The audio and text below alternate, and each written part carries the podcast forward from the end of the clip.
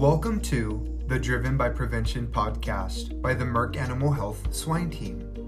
Merck Animal Health is proud to be your invested partner in the industry and is focused on solving your swine disease and reproductive challenges for better business and improved animal welfare, productivity, opportunity, partnership, wellness, all driven by prevention.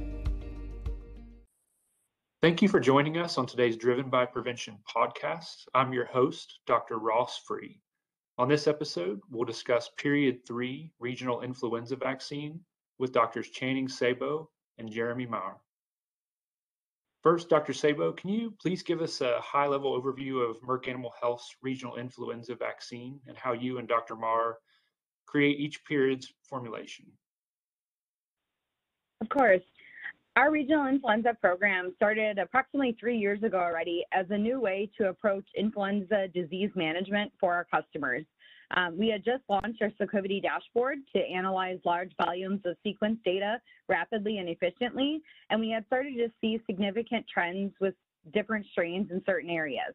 This led us to explore this concept of regional influenza disease management for our customers. Um, these vaccines, like all of our influenza vaccines, are available via prescription only. Um, we do this analysis and offer these regional vaccines three times a year. Um, Dr. Maurer and myself, as diagnostic analysts, um, take the influenza strains circulating throughout the U.S. Um, and analyze and design the regional vaccines based on prevalence, different trends that we see um, within different geographical areas. Our influenza sequence data is generated from a variety of sources too. Um, so we use the USDA surveillance system, which we access through GenBank, as well as our customer data to build and design these vaccines. Dr. Sebo, can you also talk to us about the sequence data that you analyze each period and how do you look at that and how do you use that data to create the end product for each regional flu vaccine? We spend many, many hours looking at the regional influenza strains and each round building the product, looking at strain trends from basically every angle. So we start at a very high level, looking at the entire United States, and then get into a state by state analysis. In some regions, we even get more in depth than that. Iowa is a great example. And over the years, what we've learned is we see that there are quite significant differences from what circulates in eastern Iowa versus, say, western Iowa. So we can analyze them together as well as separately to build the best vaccine.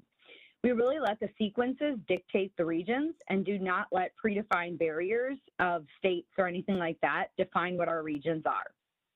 We look at the prevalence of each of these analysis at a high level, saying like, you know, H1 gammas versus H1 alphas, but also dive into the details of each strain, examining homology, key sites, but can also use dendrograms and rely heavily on our geospatial mapping tool to study the spread of different strains through an area.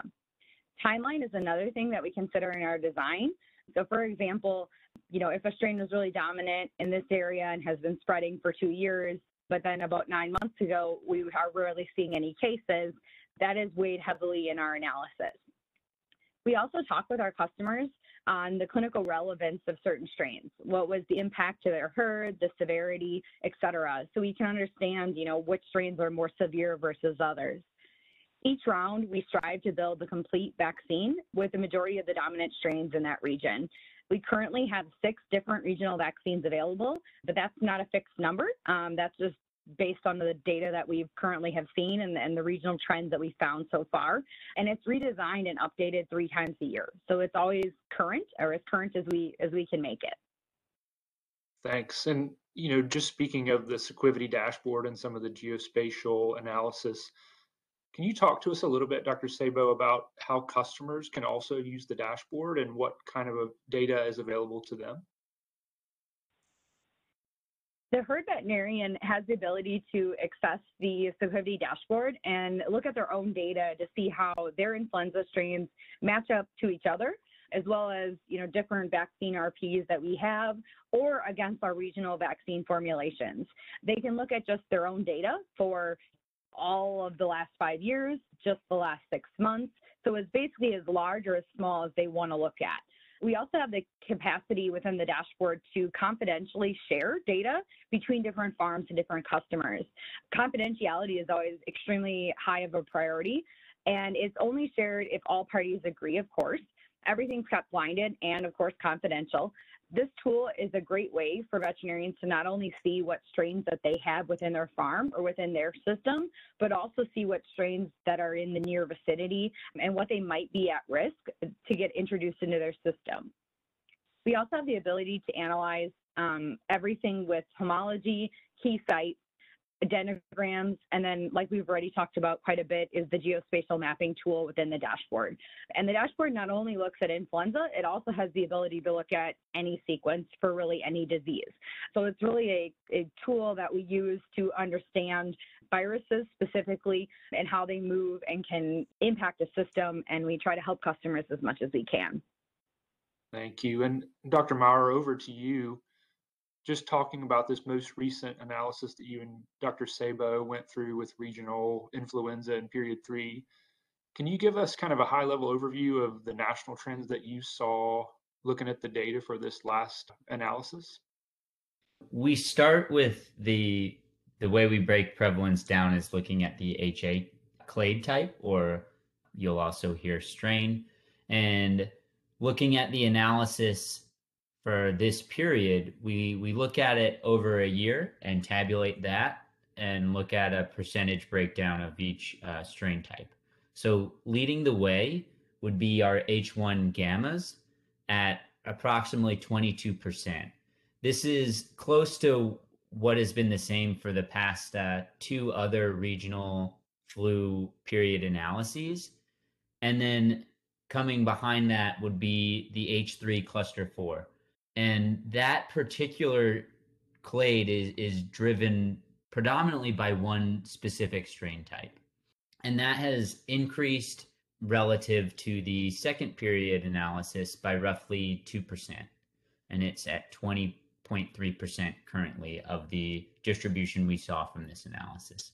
Coming behind that would be the h1 delta 2s so those are at 18% of the breakdown from this analysis, and that's relatively close to what we've seen over the last year in previous analyses as well. So those three clades kind of lead the way. Coming behind them, then you would have, in no particular order, but the next large grouping in the 10 to 15% prevalence range would be your H3 human likes and your H1 pandemics. Following that, we're below or hovering around 5% or less in our H1 alphas, and then the Delta 1As, Delta 1Bs, and finally, uh, we have the H1 betas, which really have uh, are at very low prevalence and are usually confined regionally to the uh, panhandle area in in the southeast. And just a follow up question there what benefits have you noticed when you look at this data at multiple time points during the year and then year after year looking at this this data and these sequences? What type of benefit is there to looking at it that frequently and, and how does that help you create the the regional influenza product? I really think the main benefit has been in addition to just tracking our prevalence data over time period to period and even in smaller uh, subsets of by month six month periods, quarterly periods, etc., has been how the strains move over time. And therefore, we really can shift from a reactive to a more preventative vaccination strategy. And that's really not only enhanced by these analyses, as Dr. Sebo alluded to earlier, the tools we have with the dashboard and looking at the geospatial features as well as over time doing that repeatedly, we feel more confident in recommending and selecting strain inclusion in different regions to really highlight what herds may be at risk for. And as those strains move into areas where previously we didn't see them, and and then they show up later, and then we can say, hmm, you know, this is a strain type that may not be in this area, but we, based off historical data, we might expect that it it would move and we can account for that by including it in the regional portfolio. And that's a, a real power to utilizing the dashboard, looking at these analyses over time, and the flexibility of the Sequivity prescription platform itself. That's great. And so when you reference watching these influenza strains move, it's not only just a prevalence increase or decrease, it's also you can see the movement regionally or geographically as well. Correct. And even further breaking it down, looking at not only the particular clade, but really diving in and, and looking at dendrograms and homology charts and then the key sites. Um, all of those things are considered, as Dr. Sebo previously alluded to, when, when we're doing and conducting these analyses. All right, well, we'll come back after the break and finish up our discussion of regional influenza. Today's Driven by Prevention podcast is brought to you by Sequivity. New and evolving diseases and pathogens represent a continuing threat to the food animal population. Sequivity, a revolutionary RNA particle technology from Merck Animal Health, is at the forefront of vaccine technology designed to combat this ongoing risk. Learn more at sequivity.com. Dr. Maurer, just back to you for one more question. When you look at the data each period and throughout the year, what are some decision points that you and Dr. Sebo use to decide to change a regional influenza vaccine from one period to the next? We typically start with looking at the prevalence of the strain types and then the the other key decisions would be highlighting the key sites by prevalence as well, and also looking at more in depth to say what's more current and what is their key site alignment. That is particular to the H1 deltas and the H3s. So they're really central to our decision making. And then I think another area would be what kind of drift are we observing relative to the previous strains that were selected for the past regional. So are we getting to a point where on a homology difference, we may expect based off of our experience and discussions with key opinion leaders that it might be time to change and go with a different strain type that increases the overall homology match uh, relative to what we want to include in the regional and then the, the current strains distribution in that area. And then we previously talked about it, but the geospatial movement patterns of strains is really critical and helps us uh, highlight where we may be able to to enact more a predictive vaccination strategy. And then finally, it, it's a little bit harder, but I think one of the things that we have going for us is the tech service team and their their network of uh, customers they deal with and getting a real idea of the clinical picture of some of these strain types as they come into the dashboard and knowing hey you know this one might be more virulent than what we've seen in the past we even looking at its prevalence, yeah, based off its uh, virulence, we we may want to include that in the region because it's it's acting up. Thanks for walking us through that. And Dr. Sebo, just back over to you. We've talked a little bit about the dashboard and, and how you all use the dashboard to create the regional influenza vaccine each period.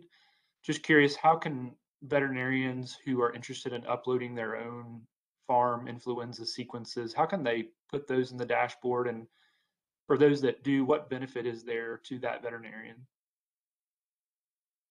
Of course. Um, so we have multiple ways to get that sequence data into the dashboard. And probably the first and easiest way is directly through the dashboard. We have an automatic download that actually pulls these sequences hourly from the Iowa State Diagnostic Lab. And so it actually checks that system on an hourly basis and pulls them in immediately whenever they're available. It only takes about five minutes to set up, and then it will basically check the system every hour to pull in those sequences. So anytime a customer then wants to do an analysis with their latest cases or their newest cases, they're already in our system and we don't have to, you know, go digging for the old case that's, you know, how many months old. I think we've all been through been through that trying to dig through the website of, you know, hundreds of cases that we submit for that one one sequence that we're that we're hunting for. Another way that we can get in sequences, if you're using a different diagnostic lab or don't want to have the automation set up, is for just to simply forward us via email individual cases. So we have the ability to manually enter them on, a, on an individual basis as well. And our last option is if you have a larger amount of data, say historical sequences that are maybe stored in Excel file or some sort of fashion like that, we can take all of those sequences and upload them at once into the system. And so we pull basic information off the diagnostic lab report, farm name, the veterinarian, sample type, where that farm is located, things like that, that then we can use to search and, and then analyze those sequences appropriately. So all of those fields are then searchable and then can be viewed and, and used by the veterinarian to build and design their vaccines. So all options are available to, to any of our customers. It just is based on personal preference and really what diagnostic lab you're using as well. So we're always available to decide whether or not if you have sequences, we can get them into the system in a short period of time. We can analyze them and we can walk you through what the best options are, whether it's, you know, regional, whether it's custom is going to be required because regional is not a good match for, say, one of your farms.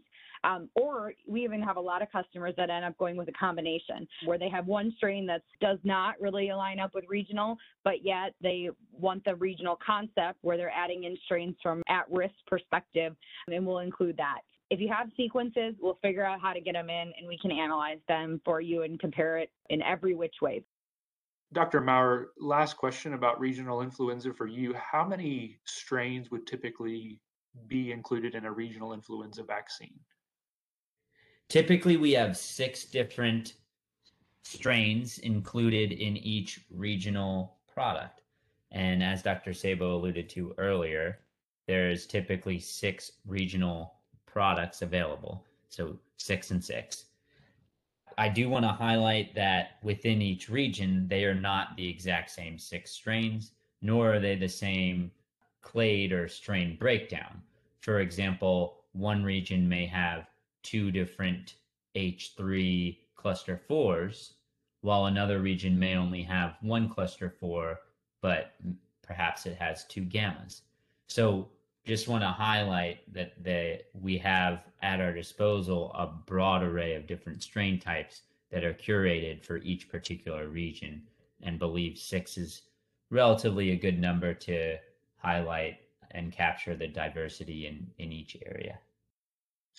Dr. Sebo and Dr. Maurer, thank you for walking us through regional influenza and how that product is put together each ordering period.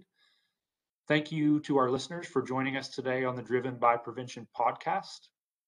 To learn more about regional influenza vaccines, contact your Merck Animal Health representative or visit sequivity.com. Thank you for joining us for this episode of the Driven by Prevention podcast. Please subscribe for future episodes from Merck Animal Health and learn more about Merck Animal Health at drivenbyprevention.com.